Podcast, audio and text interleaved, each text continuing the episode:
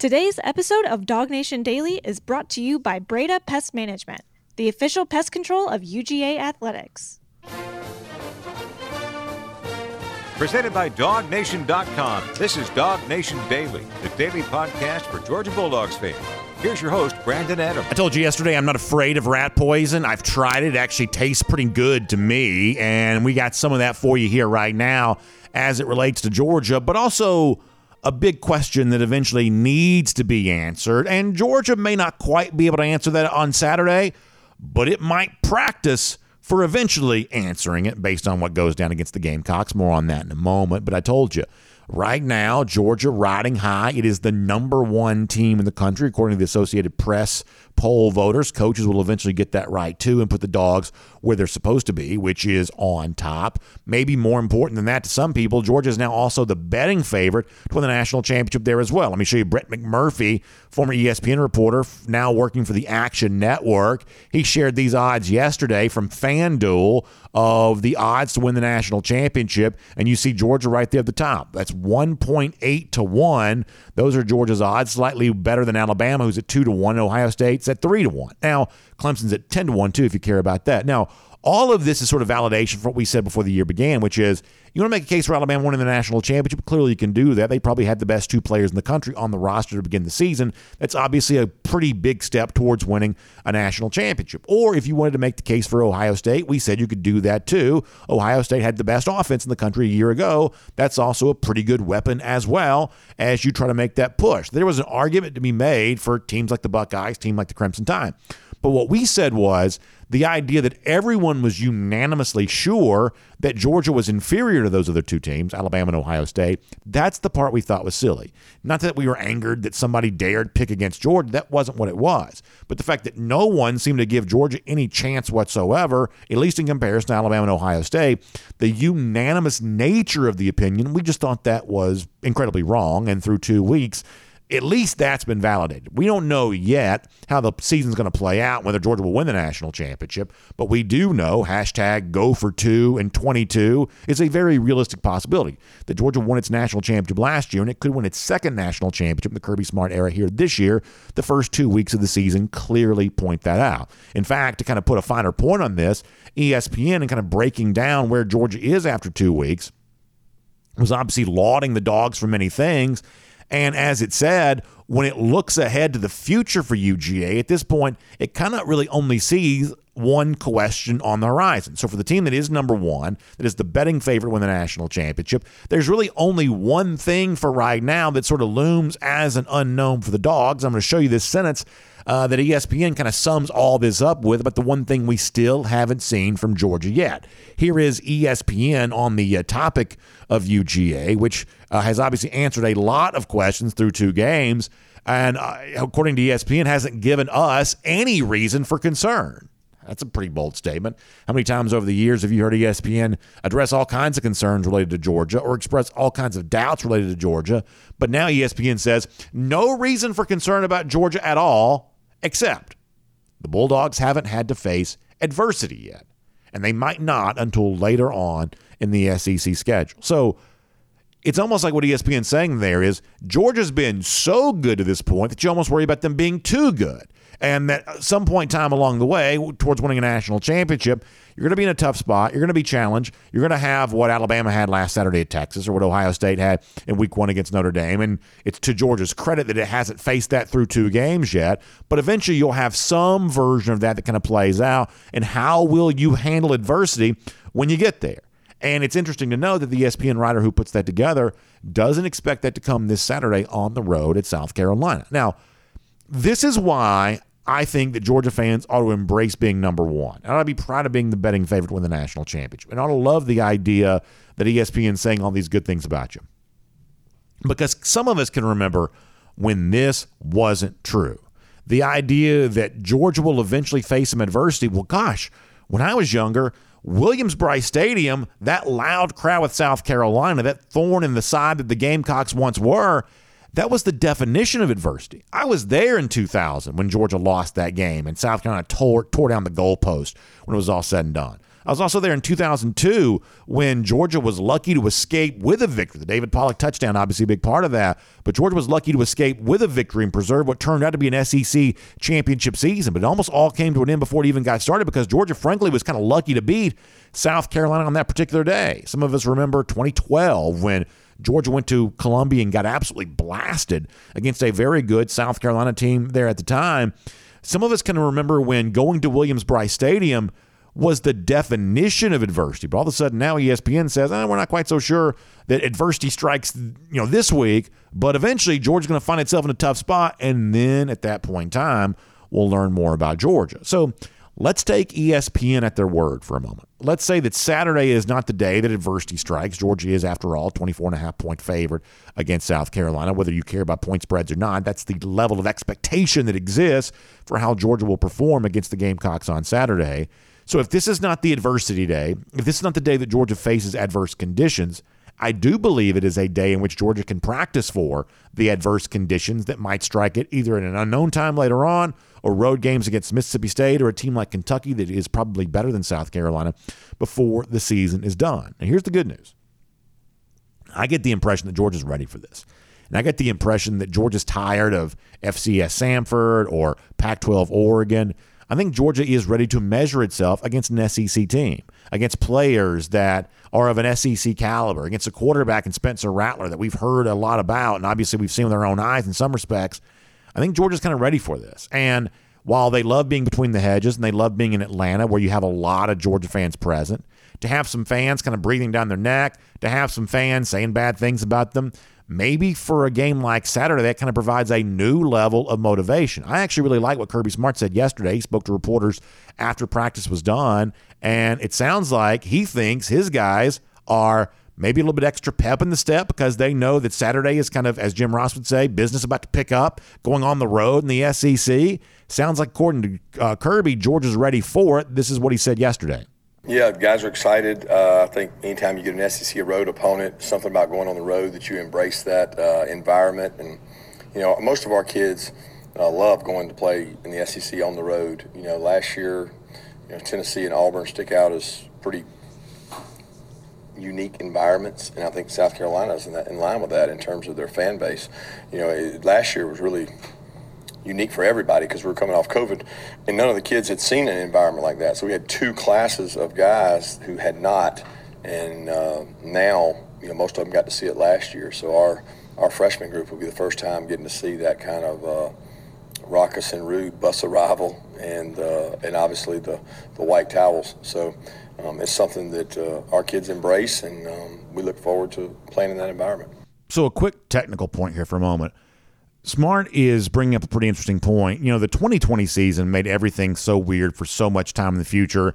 You've got extra years of eligibility. You've got all kinds of craziness with how players were recruited during that 2021 cycle that was taking place during that year.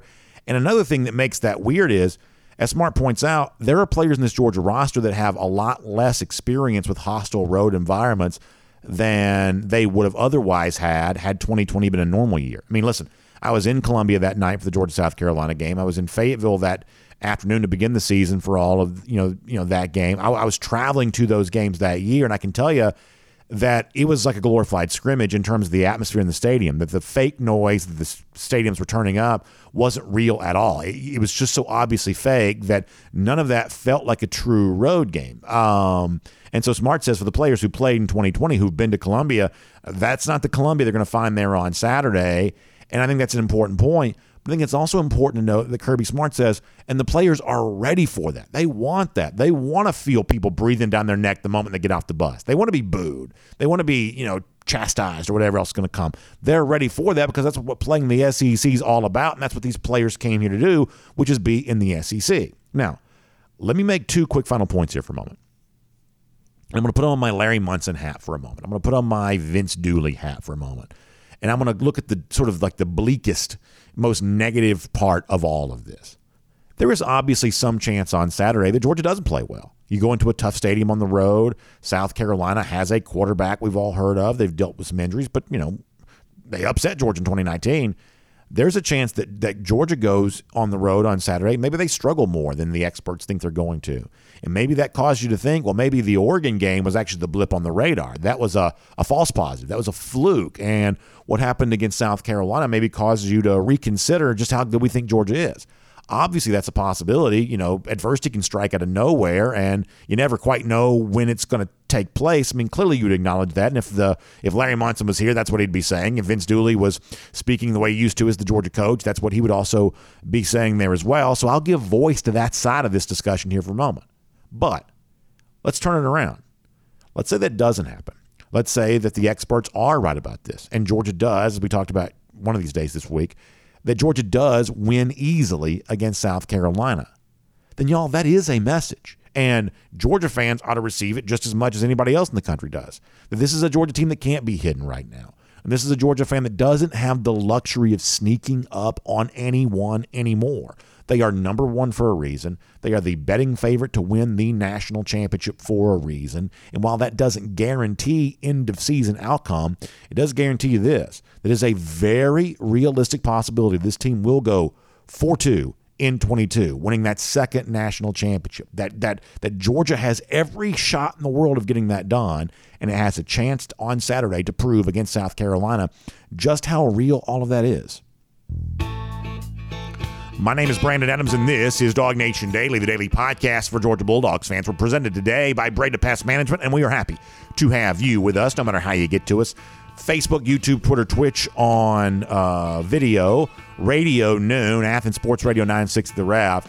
And I dare say, after two consecutive days, I believe the Apple Podcast player is fixed. And hopefully, some of you were kind enough to be patient with us through all of that. Apple actually turned out to be a little helpful on this. Um, and I think we're actually kind of back to normal. Now, listen, I'm going to be checking it every day. Obviously, we appreciate your feedback, those of you who are telling us. But we've been back and normal for two consecutive days. And actually, the shows that we missed have also popped up on there as well. So some of you are talking about me talking about this because you don't listen to the show on Apple. But for those that do, that's probably one of our oldest, most legacy platforms. Uh, for those of you that do, for two days in a row, it seems like that's back to normal. And we are look, I'll just say this way: we are continuing to evaluate everything about how we distribute the podcast, you know, to all the platforms, Apple included. But so far, so good there on that front. And I tell you, we couldn't do a show like this couldn't you know put it out on all the platforms that we do if not for great sponsors like our friends from Breda Pest Management. They're also the official, official pest control provider of UGA Athletics there as well, which means they're taking care of Sanford Stadium and all the athletic facilities there around campus on Athens. And they want to do the same thing for you there too. And when you have the resources available, the way a Breda Pest Management does, that provides you a certain level of strength, and that strength that Breda wants to leverage for you. They've been doing this since the 1970s. They got more than 100 employees. That strength, those resources, they want to put that to work for you to actually put more money back in your pocket. Because let's face it, the company that you may be working with, it's not Breda. They don't have those same level of resources, and that's showing up for you in terms of a bill that's going up month after month, year after year. In fact, you may have gotten that letter in the mail. Termite protection going to be more expensive. Uh, so, you know the, the the pest control service that you've gotten going to be more expensive. Well, at Breda Pest Management, when you make the switch to them and say, hey, do for me what you've been doing for UGA, protect my house like you protect Sanford Stadium, in addition to doing that, they're going to put more money back in your pocket for that. So make the switch today. Go to BredaPest.com. That's B R E D A, BredaPest.com, and they got you covered there. And they've got us covered here today on Dog Nation Daily as well. And we are grateful for that. Also, we are grateful for Connor Riley. We're going to talk to him coming up in just a moment. Before that, though, I do want to go around the doghouse. And speaking of good things being said about Georgia, I thought it was really interesting on one of his podcasts this week. Greg McElroy, who does some stuff for ESPN, of course, in addition to a lot of other media stuff there as well. He's got an ESPN podcast. And he was asked the question about whether or not it was real or not that Georgia should be considered the best team in the country. Now, keep in mind, this is still a Bama quarterback. This is a prominent SEC voice. And McElroy on his podcast this week, basically acknowledging what the rest of us have seen with our own eyes, which is through two games, it is obvious right now who the best team is, not just because of what Georgia has done, but because of the stumbles we've seen from some of those teams that were mentioned around Georgia to begin the year. This is McElroy from the ESPN podcast earlier this week. Georgia is the best team in the country. Okay. And this is only, I only feel more validated in this thought. And like I said, purely overreactionary. But I'm only more validated knowing that Notre Dame is clearly human, gave Ohio State a great game. So I'm not saying that it necessarily puts a dent in the armor there for the Ohio State Buckeyes, but the resume takes a slight hit. And Alabama, of course, looked incredibly human on the road against a Texas team that I'm not sure any of us are real sure about at this point. So uh, I would say that based on all the performances, and we don't have that many of them, but if you take the top three, the big three, if you will, you have two games each for each of those three teams. The best performance of all the performances was Georgia against Oregon. That's the best performance. It was the most dominant, it was clinical, it was surgical. That's the best performance. So at this point, it is not low hanging fruit. That is truth. Georgia's the best team in America. Now, let me tell you why I play that clip, because the honest truth is most Georgia fans don't need to be told what McElroy says there. They already know that.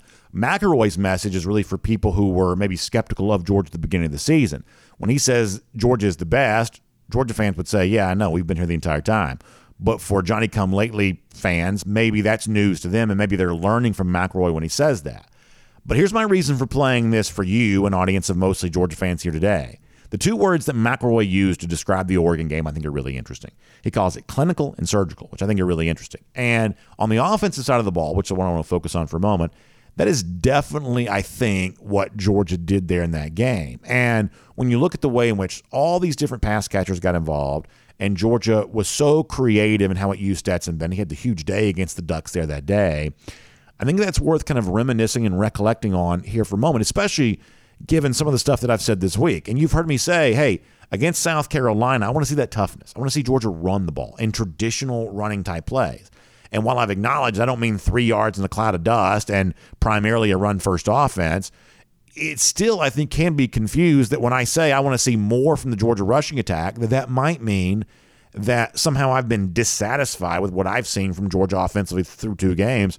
And the actual truth couldn't be further from that that the truth is, I think that McElroy's description of what made Georgia's performance against Oregon so so impressive, you know, words like surgical, words like you know clinical, the precision with which Georgia did that, that is truly remarkable. And when you think about what gives Georgia a chance to go out on Saturday and make this game easy and win with confidence and win kind of going away, different maybe than what happened here in 2019, it is the presence of that offense that I think allows you to feel that way.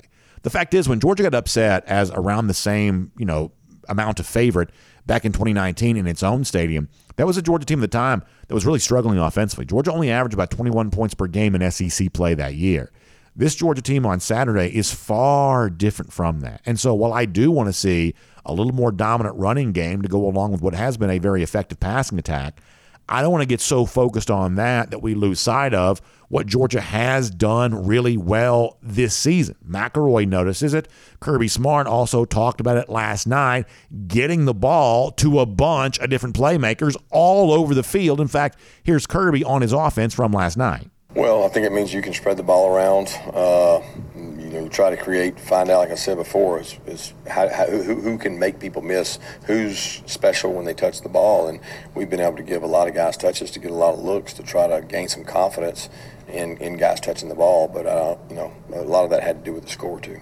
So, in other words, I'm not changing my opinion necessarily. I do think that Georgia needs to run the ball better but I simply want to add that to what Georgia's already doing well. And as we talk about, hey, can you find some more of those traditional runs? Can you be tough? Something that Alabama wasn't against Texas. Can you show more toughness against South Carolina? A little bit banged up on defense. Can you show more toughness against them than Alabama did in its game against uh, against Texas? I don't want to. I don't, I don't want to get so fixated on that that you lose sight of what Georgia really is doing well man, they're moving the football and they're throwing it around to a lot of different guys. Kirby says a lot of different would be you know pass catching targets are gaining confidence as all this goes on. They're averaging 41 points per game through two games. And you think there's even room for more of that, maybe some more of that coming against South Carolina on Saturday. That's all really important. I'm glad to see a guy like Greg McElroy from ESPN noticing that and giving credit where it's due to these dogs, number one here after two weeks. All right, it's Dog Nation Daily presented by Breda Pest Management. Before we're done in today's show, The player that I'm probably getting more questions about right now than almost any other is Arik Gilbert. Yesterday, Kirby Smart addressed the Gilbert situation specifically in terms of kind of what the outlook is for more playing time for Gilbert in the future. We'll give you that before we're done on today's show. But for now, on everything for the dogs getting ready for South Carolina and all of the excitement kind of building around this program as it goes for two in 22, uh, let's talk to Connor Riley as part of a Kroger Fresh Take here right now. From Athens and across the SEC or wherever the recruiting trail may lead, here's a DogNation.com insider. So Connor Riley's talking to Georgia, pl- talked, talking, that's not a word. Hey, Connor Riley has talked to Georgia players here over the course of the last couple of days and heard from Kirby Smart a couple of times there as well. So Connor, let me just sort of start big picture with you. What is your outlook right now for the Dogs in SEC play for the first time, coming on the road at Williams-Brice Stadium? Uh, what do you think for the moment here about Georgia, South Carolina on Saturday? They're they're ready to get out there and you know hear Sandstorm a hundred thousand times at a way too loud decibel level. And I think you know I, this team is eager to go out there and prove that you know again they're the number one team in the country, but they want to play up to their standard. And they know a week ago against Samford they didn't come out and do that. And so I, I think offensively they want to prove that hey, this is the team we saw against Oregon and not necessarily the team we saw last week. And, and I think against this South Carolina team, this is going to be I think maybe their best test for this defense so far. I know there are some questions about Bo Nix and maybe what he's able to give. And while I've been very skeptical of Spencer Rattler, I, I recognize that he is perhaps a better threat in this offense that South Carolina has, maybe a better threat to move the ball and potentially score some points against Georgia. And so I think this defense knows that hey, if you want to try and quick game passes to death, that's fine. You're not going to score a whole lot. And I think South Carolina is going to be willing to tweak how it goes about doing that and trying to score. And I think it's going to, you know, sort of allow another statement opportunity for this Georgia team to have that number one ranking on its back and go out there and prove, hey, we'll go into an opposing stadium in a very tough environment in Williams-Brice Stadium and we'll still come down there and kick the tar out of you. So I had a commenter bring this up on our first and 15 before the show began. I'll kind of bring this question to you because here's the topic that kind of emerged from this. Last year in Athens, South Carolina scored 13 points. Josh Vann, the uh, receiver, had a big day. Now, Vann hasn't had a great year yet for South Carolina, but he had a big day against Georgia a year ago. But my question is on Saturday, do you think South Carolina scores more or less than the 13 points it put up last year? I kind of want to say less. I'm gonna wow. I'm gonna say ten there, and I you know, the, yes, this defense still needs to be I, I think truly tested, but. Uh, look, this, this South Carolina team, they struggled to run the ball last week against Arkansas. I think Georgia's got a better front than Arkansas does. And I, I really like what I've seen out of this secondary so far. Now, they're not super deep, especially with the Nyland Green injury. And there's some there's some curiosity going on with William Poole and what his availability is. But those first five guys, Lassiter, uh, Lassiter and Ringo at the cornerback spot, Javon Bullard at the star position, and then I'll even throw Dan Jackson in there in that safety rotation with Malachi Starks and Chris Smith. That's a really strong top six guys you have back there, uh, and I think that's a it's a better secondary than what you have a year ago. And so while yes, this this linebacker corps in particular, I think needs to grow a little bit, and, and this defensive line still needs to improve. Though I've liked what I've seen the first two games. I, I think this defense while it's not as dominant per se as it was last year, I think it's very similar to say that 2019 defense that had a lot of young players on it that was great at big play prevention and you know we'll see if they're able to get those sort of havoc plays, those turnovers and things like that as the season progresses. But in terms of preventing big plays, keeping teams out of the end zone, making it difficult to score, I think this defense can do that. I have said that I'd like to see a little more traditional running play from Georgia on Saturday. I don't want this to be a run first offense. I don't want this to be three yards in a cloud of dust. I just spent some time before you joining us praising what Georgia has done offensively, spreading the ball around, 41 points per game. All of that's real, and I think it's laudable but this is the ru- the worst rush defense in the SEC. Gave up a big total to Arkansas this past Saturday. They're banged up there as well. I think Connor, one of the keys to making an easy game, as easy it's supposed to be, is going out there and asserting yourself on the ground. And by the way, this is a multi-year story for Georgia, where they haven't exactly been as RBU as folks kind of remember them being. I'd like to see Georgia get some gashing running plays on Saturday. How important do you think that is? Yeah, you know, I, there, there, there's two ways of looking at this. You know, I, I think Kendall Milton has shown some impressive bursts, and it's clear. I think he's getting healthier each and every week. uh, and I thought he played well against Samford last week. Do you know what Kenny McIntosh's rushing numbers are through the first two games? Uh, not nearly as good as receiving totals are. I know that for a fact. Yeah, he he's been fantastic as a pass catcher out of the backfield.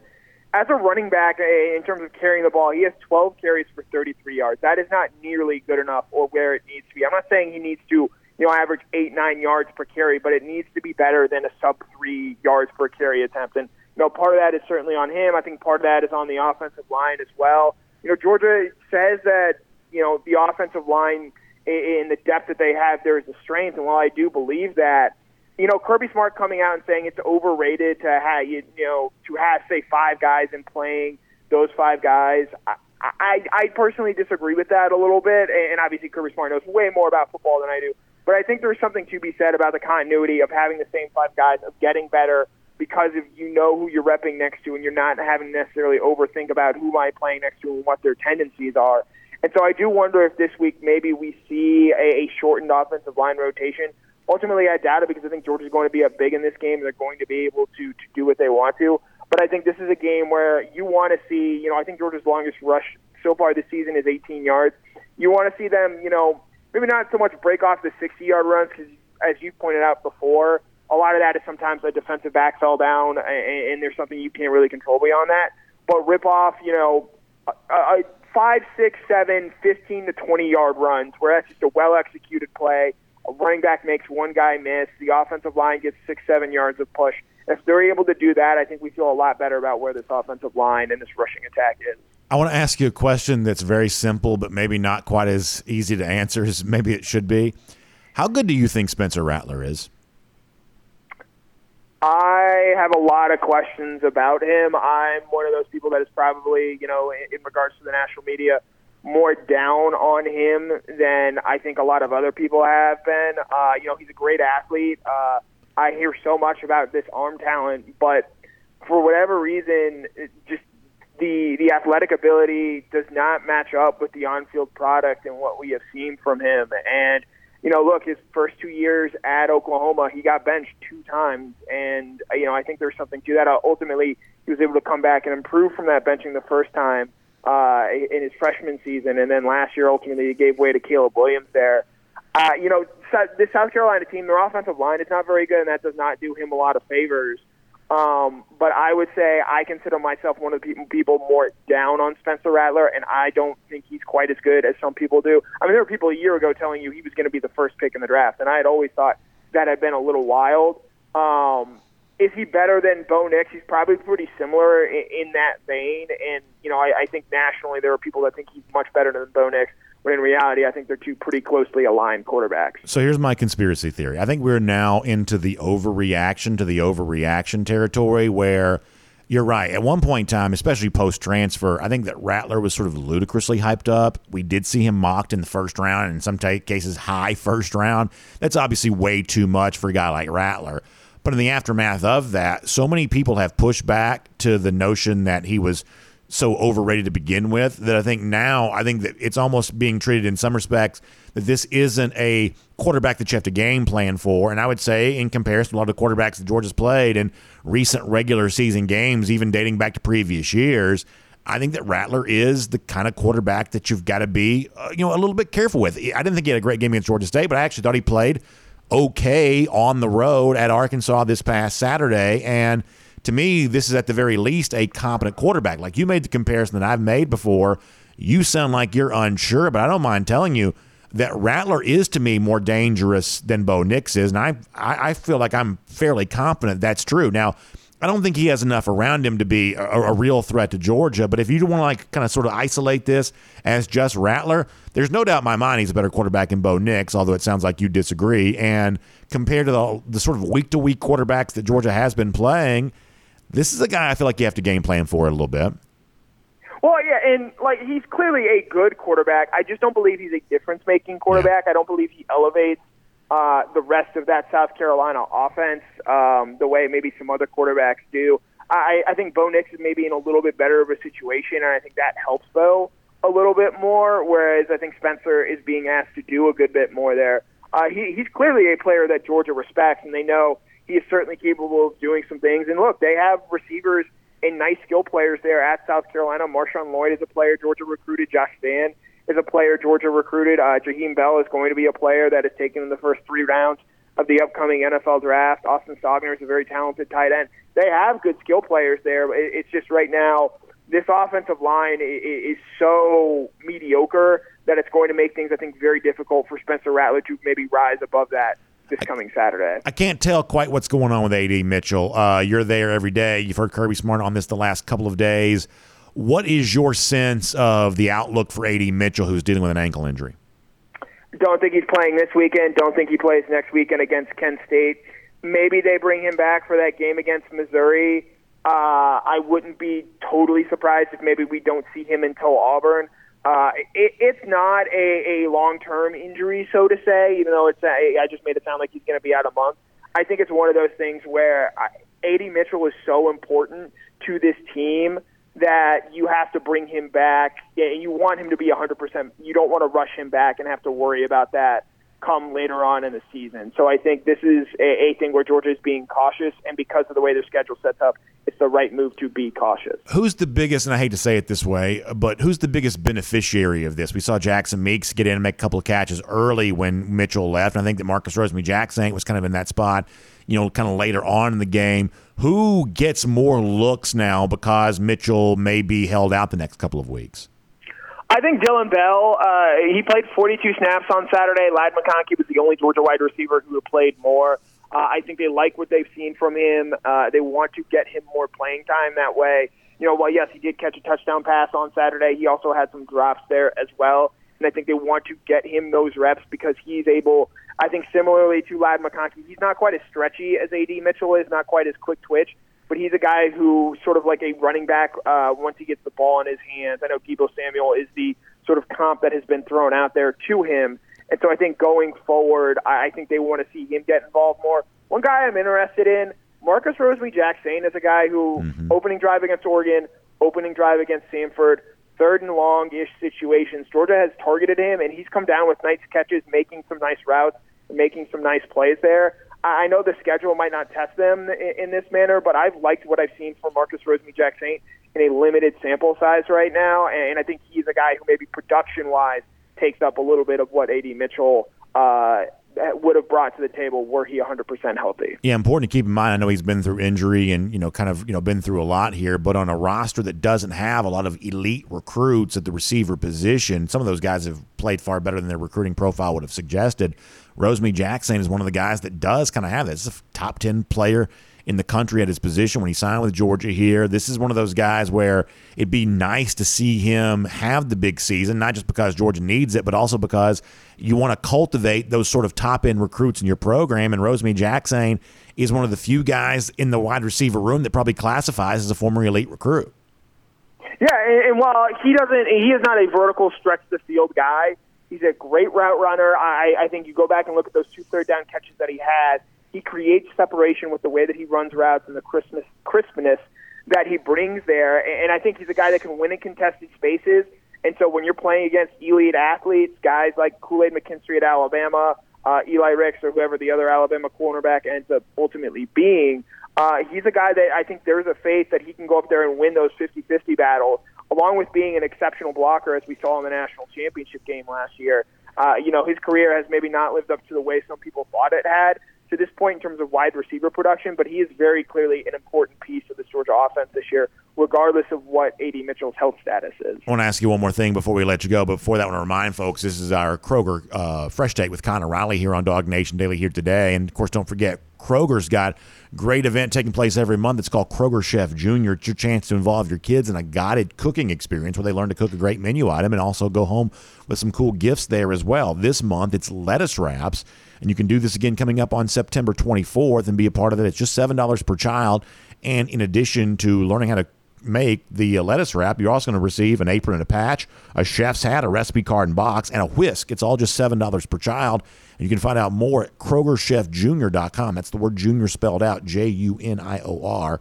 KrogerChefJunior.com for more on that. We'll see you September 24th at a Kroger near you for another Kroger Chef Junior experience. Connor, you don't really approach this topic from the perspective of a Georgia fan, but you are a sports fan. And from that standpoint, I want to ask you about this. I've really been kind of encouraging Georgia fans this week to embrace what's being said about UGA. That, listen, Kirby Smart's going to downplay being number one, but he's a coach. Fans don't have to participate in coach speak. And this is as special an era for Georgia football as will ever be. When you look ahead to the future, whether it's five years from now or 25 years from now, the odds are, just because this way college football works, things won't be as good then as they are now. So, going on the road, Connor, I was in Columbia in 2000. And I saw South Carolina tear down the goalposts because they beat Georgia there that day. 2012 is a horrible memory of Georgia at South Carolina. To think now things are so different that Georgia's number one, uh, reigning national champions, uh, you know, betting favorite to win the title again here this year. To me, I think that Georgia fans need to forget about the idea of rat poison. I think that's something that's totally irrelevant in this particular case. Coaches and players be focused. Coaches and players be locked in on the mission. Georgia fans, the only mission is to appreciate what's happening. And right now, what's happening is really, really special. So I say, bring on the praise, bring on the pats in the back, and let's go out here and do it all again in 2022. As someone who kind of approaches this from a little bit more of an objective perspective, what do you think about all of that? Now, wait a minute, BA. I have a bone to pick here with you. Okay. I think that I think that the phrase "rat poison" we need to get that out of our lexicon. It is one of the worst things about college football. I agree. I wholeheartedly agree that you should be celebrating. You know, I thought Sam Pittman had a great quote earlier this week about you know Arkansas being ranked in the top ten and why that should be celebrated. We played that yesterday. We played it yesterday. Yes. We sure did. Here's the thing, BA. Do you know what the title of your podcast was last Wednesday? Uh, remind me. UGA getting no shortage of rat poison after blowout win. Well, we got to get rat poison. We got to get rat poison out of the sport. All right, I so, think it's bad for the sport. Go ahead. So to be fair, I did use rat poison in the headline, but I also kind of talked about how I don't really like rat poison after that. So to be fair, I uh, I, I, I, guess I did do that, but uh, but listen, for the most part, we're having a really good time with all of this. Yes, and I think your larger point is correct there. My the point I want to make here: rat poison is bad for the sport. Yep. Fans that say rat poison to positive tweets or hey, this guy played really well, rat poison. I think that's objectively bad. I think it is harmful for the sport. Look, the thing about sports, celebrate the good times, enjoy things that are going well. I'm a New England Patriots fan. This past Sunday sucked. This team, this, this Patriots team is awful. Enjoy the winning because, as you point out, it's not going to be here forever. While Kirby Smart is going to continue to do great things at, at Georgia, 10 years from now, who knows what this program looks like? Uh, you know, 10 years ago, or you know, 12 years ago, Texas was on top of the college football world, and now they're in the gutter. And, so I, I think you need to enjoy the moment right now. Things are going very well for Georgia. You should puff your chest out. When Georgia beats South Carolina by 30 points on Saturday, which I think they will go out there and do, if you have a South Carolina friend in your life, you should say, yeah, this is how it's going to be every year when Kirby Smart is here. And, and so I think we need to enjoy this and celebrate it because I think the idea of rat poison has created just so ridiculously high standards that even in a blowout win, people will find things to complain about, and I think that is not how sports, a an entertainment product, should be enjoyed. I'm going to be a very big blowhard here for a second and talk certainly about a subject that I don't know nearly enough about, but I think that a lot of fans, without knowing this, this is what they do. I think they try to give themselves an emotional hedge because Connor, I can tell you if Georgia were to lose on Saturday, it would be devastating. Not just for me as a fan, but I wouldn't want to come to work on Monday. It would be awful. And yet, there is nothing I can do to sort of hedge myself against that feeling if it takes place. In other words, not fully buying in now, not fully appreciating being number one and hashtag go for two and 22, you know, not fully buying into that doesn't make it any better if Georgia eventually loses. I think we saw some of this last year where, and, and Stetson Bennett kind of became the focal point of some of this, where I think people sort of decided not to be a big believer in him because it gave them an emotional hedge if somehow Georgia did finish the season disappointingly because fans don't like to be sad, right? And losing makes you sad. And so yep. anything you can do to hedge against that eventual sadness, I think people sort of unintentionally gravitate towards that, but I, I, just don't know that actually helps when it's all said and done. That that this is the kind of thing that I think that Georgia fans ought to wholeheartedly embrace. This is a really fun time to be a dog fan. Fans either want to be happy, which is what happens when they win, or they want to be right and say, "I knew this team stunk all along. I knew these guys were frauds, et cetera, et cetera." this Georgia team is very good. I what we have seen in the first two weeks of the season, I think they're the best team in the country. Will they be the best team at the end of the season? It's a long way to go, and teams are going to get better. As poor as Alabama looked this past Saturday, I guarantee you, if and when they play Georgia in the SEC championship game, they're going to play a heck of a lot better than what we saw this past yep. weekend. They might beat Georgia. I mean, that's just the reality of sports. That is why the games are played, and games are played to be enjoyed. And, and the way Georgia is playing right now, I mean, think back to the 2019 season. If we had told, if you, if because we had some very passionate arguments about that season and about the way the offense was unfolding that year, that season. Imagine telling uh, ourselves in 2019, yeah, this offense with Stetson Bennett at quarterback is going to average 42 points a game and look like an absolute juggernaut, led by the tight ends and its passing attack.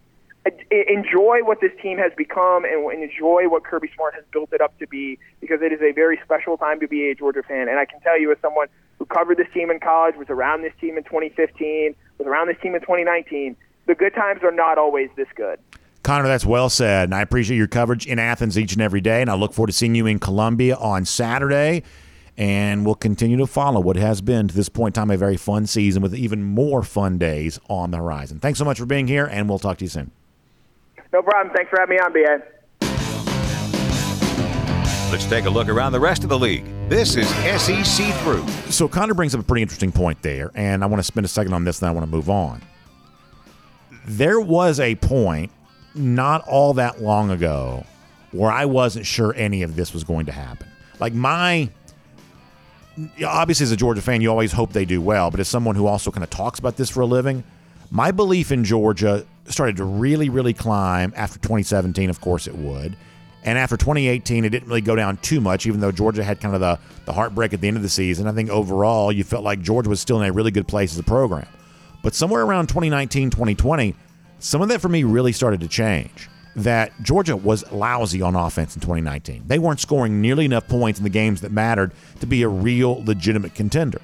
And then in 2020, you started to see what looked like some honest to goodness program regression, where they had gone from winning the SEC and making the college football playoff to the next year losing close in the SEC championship to the year after that getting blown out in the SEC championship to the year after that not even making the SEC championship. Like if you stood here and looked 2019, 2020, all of a sudden there was a pretty easy picture to draw of Georgia where this sort of looked like a program heading in the wrong direction. And that seems crazy to think about now, but at the time, I kind of sometimes wondered that might not quite be true, that this was one of those programs that just might not have quite took advantage of the moment that existed for it. Well, since then, how much better has the program gotten? They're scoring 41 points per game right now. They're averaging 1.5 points per game yielded on defense, and this coming after a national championship season a year ago. And this is not me being boastful and bragful and saying that, oh, Georgia's going win every game it plays by 40 points. I can't guarantee they're going to win anything. But I can guarantee you this I've never had more fun watching Georgia football than I'm having right now. And I am proud to see them ranked number one. And I do believe that a lot of folks did not give them enough credit coming into the season and getting a chance to prove some of those people wrong, it is kind of fun. And so I'm embracing it. Looking forward to Saturday there as well. And I'm glad to see that so many of you are there too. And with that said, we're going to go cruise around the SEC courtesy of Royal Caribbean. Something else we're embracing wholeheartedly. The second ever cruise with Dog Nation coming up this April uh, on Independence of Seas, April 24th to 28th. If you go to royaldogs.com, that's the website to find out more information about that. But here's the thing I'm also going to encourage you to do too.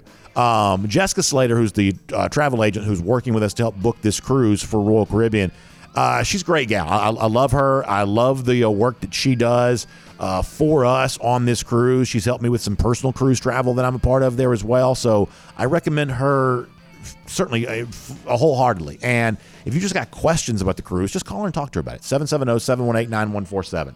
That's 770 718 947. She'll tell you about Independence of the Seas. She'll tell you about Nassau. That's one of the ports we're going to. Perfect Day Coco Cay there as well. And as I told you yesterday, you've got a little bit of an incentive to get on, you know, on board, literally speaking, now for our Dog Nation cruise because between now and September 30th, if you book your travel, you're gonna get a hundred dollar onboard credit, y'all. You can this can be used for your shore excursions when you're at Nassau or a place like that. The stuff you're doing while you're there drinks the bar, uh, specialty restaurants, any kind of cool stuff like that. The um, the the onboard credit can be used for that. Of course, so many things are kind of included at no additional charge with your cruise, but for the things that are not, you're to have hundred dollars to put towards all of that. So I would say do that now before September 30th, just so you can secure your spot, of course, but also so you can take advantage of that great offer. So royaldogs.com, that's the website, 770-718-9147. That is the phone number for Jessica. You can talk to her, and she's going to give you all your answers to your questions about the second ever cruise with Dog Nation coming up on Independence of the Seas this upcoming April. It's the week of the NFL draft. We'll have a huge draft party. We'll have a bunch of fun events in addition to the great stuff on board with Royal Caribbean, also great stuff with Dog Nation as we are on that cruise there as well. So this is going to be an incredible time. And find out more at royaldogs.com for that. All right. I'm going to bounce through some of the big games for the weekend. We're going to give you some of our early thoughts on those. And then, of course, we'll have our official picks coming up later on this week on Go with the Flow, presented by R.S. Andrews. But let me kind of fly through the games we'll be picking there. I'll give you kind of some early leans for me on that. Starting with Georgia, South Carolina as a 24 and a half point number here. Now, I just told you, pretty confident in Georgia right now. I think dog fans should be too. I think the half point looms pretty big here in terms of while I like Georgia to win easily, we talked about that earlier this week what the recipe for that is. To me, easy is either 23 points or 27 points. Like the half point's a big deal. This is not a blind bet for Jordan. I'll make my official pick for the show on Friday night, but just know that 24 and a half is not a small number. And even if you're relatively confident in Georgia and you like the idea of an easy win, the the betting slip's going to require you to be more precise than that. And 24 is a key number, and anything above 24 gets to be pretty high cotton. So be careful with that half point on Georgia uh, 24 and a half on the road at my bookie. Rolling through the rest of these here for a moment. Let's see our next game. We'll try to do this somewhat uh, quick. How about Miami at Texas A&M? Aggies still a five-point favorite in this spot against Miami. Uh, this is, you know, obviously above a field goal. Five's not a key number, but it's certainly a little bit of respect in addition to just the typical home favorite stuff here. And so the fact that Vegas or my bookie or who, anybody else – could see A&M play so poorly against Appalachian State and still install them as a relatively substantial favorite against Miami, that ought to tell you something, and it ought to make you scared about at least a rubber stamp blind bet on Miami. But if you also came back and said, BA, there's no way I can back the Aggies after what they did on Saturday and what they've done offensively to begin this year, I got no problem with you on that. Uh, that's totally fine. I'm just saying be careful that that very few things in college football are sort of a blind bet, sort of rubber stamp. And A and M still being a five point favorite at my bookie, despite playing in a game that everybody saw last week, awful against Appalachian State. That ought to tell you something. So just be careful with that. But if you're done with the Aggies from a betting perspective, I could certainly understand why. Next game, we'll kind of roll through this. Penn State's at Auburn. Auburn's a three point underdog at home. They are, I think, breaking out the orange jerseys for this, which won't mean a lick for the final score or the the the betting line or anything like that. I think there's a chance that Auburn is awful. I really do. And I think Saturday may be the day this comes into everybody's field of vision.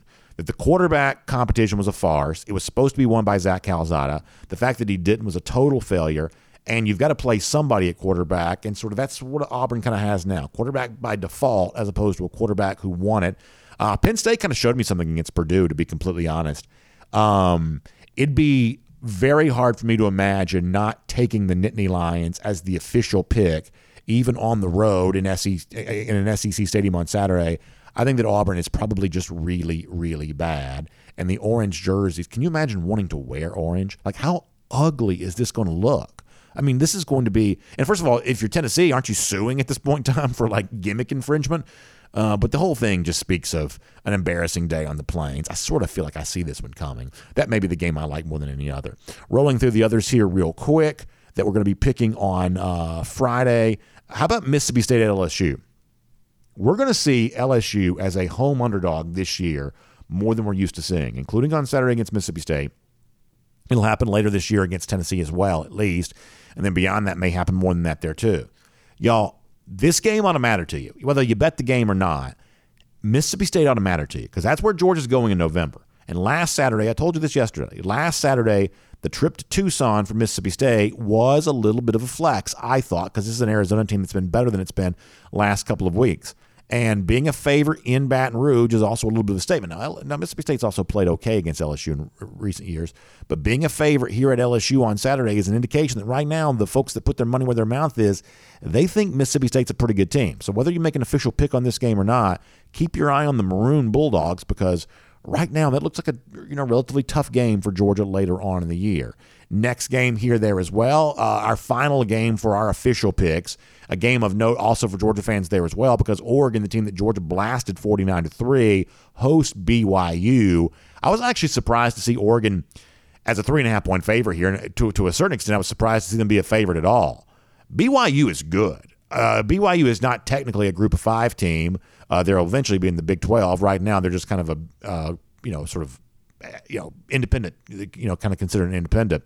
But of the non kind of Power Five affiliated schools, I believe the BYU may be the best this year.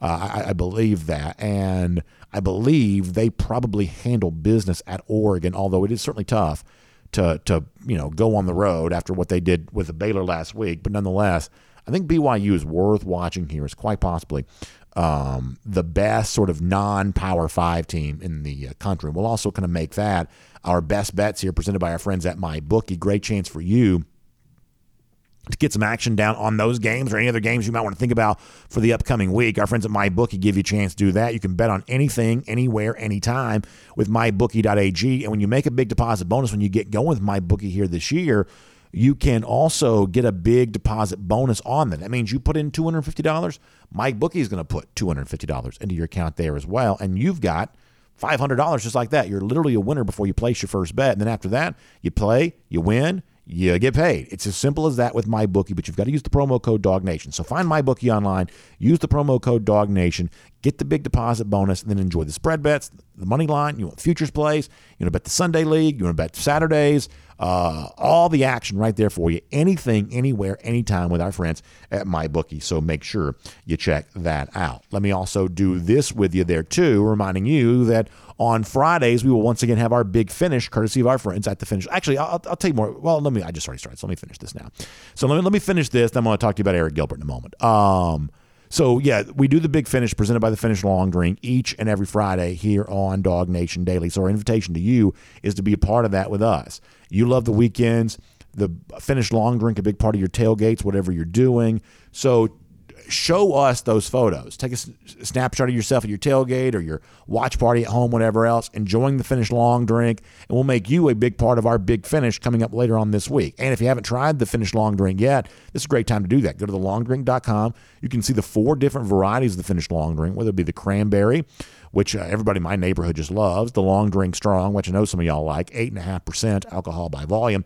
Long Drink Zero, no carbs, no sugar. Long Drink Traditional, I actually really like this. It's a grapefruit flavor going along with that gin kick. It's a ready to drink cocktail in a can, kind of a newish category of beverage. Sort of looks like a beer, but it's not.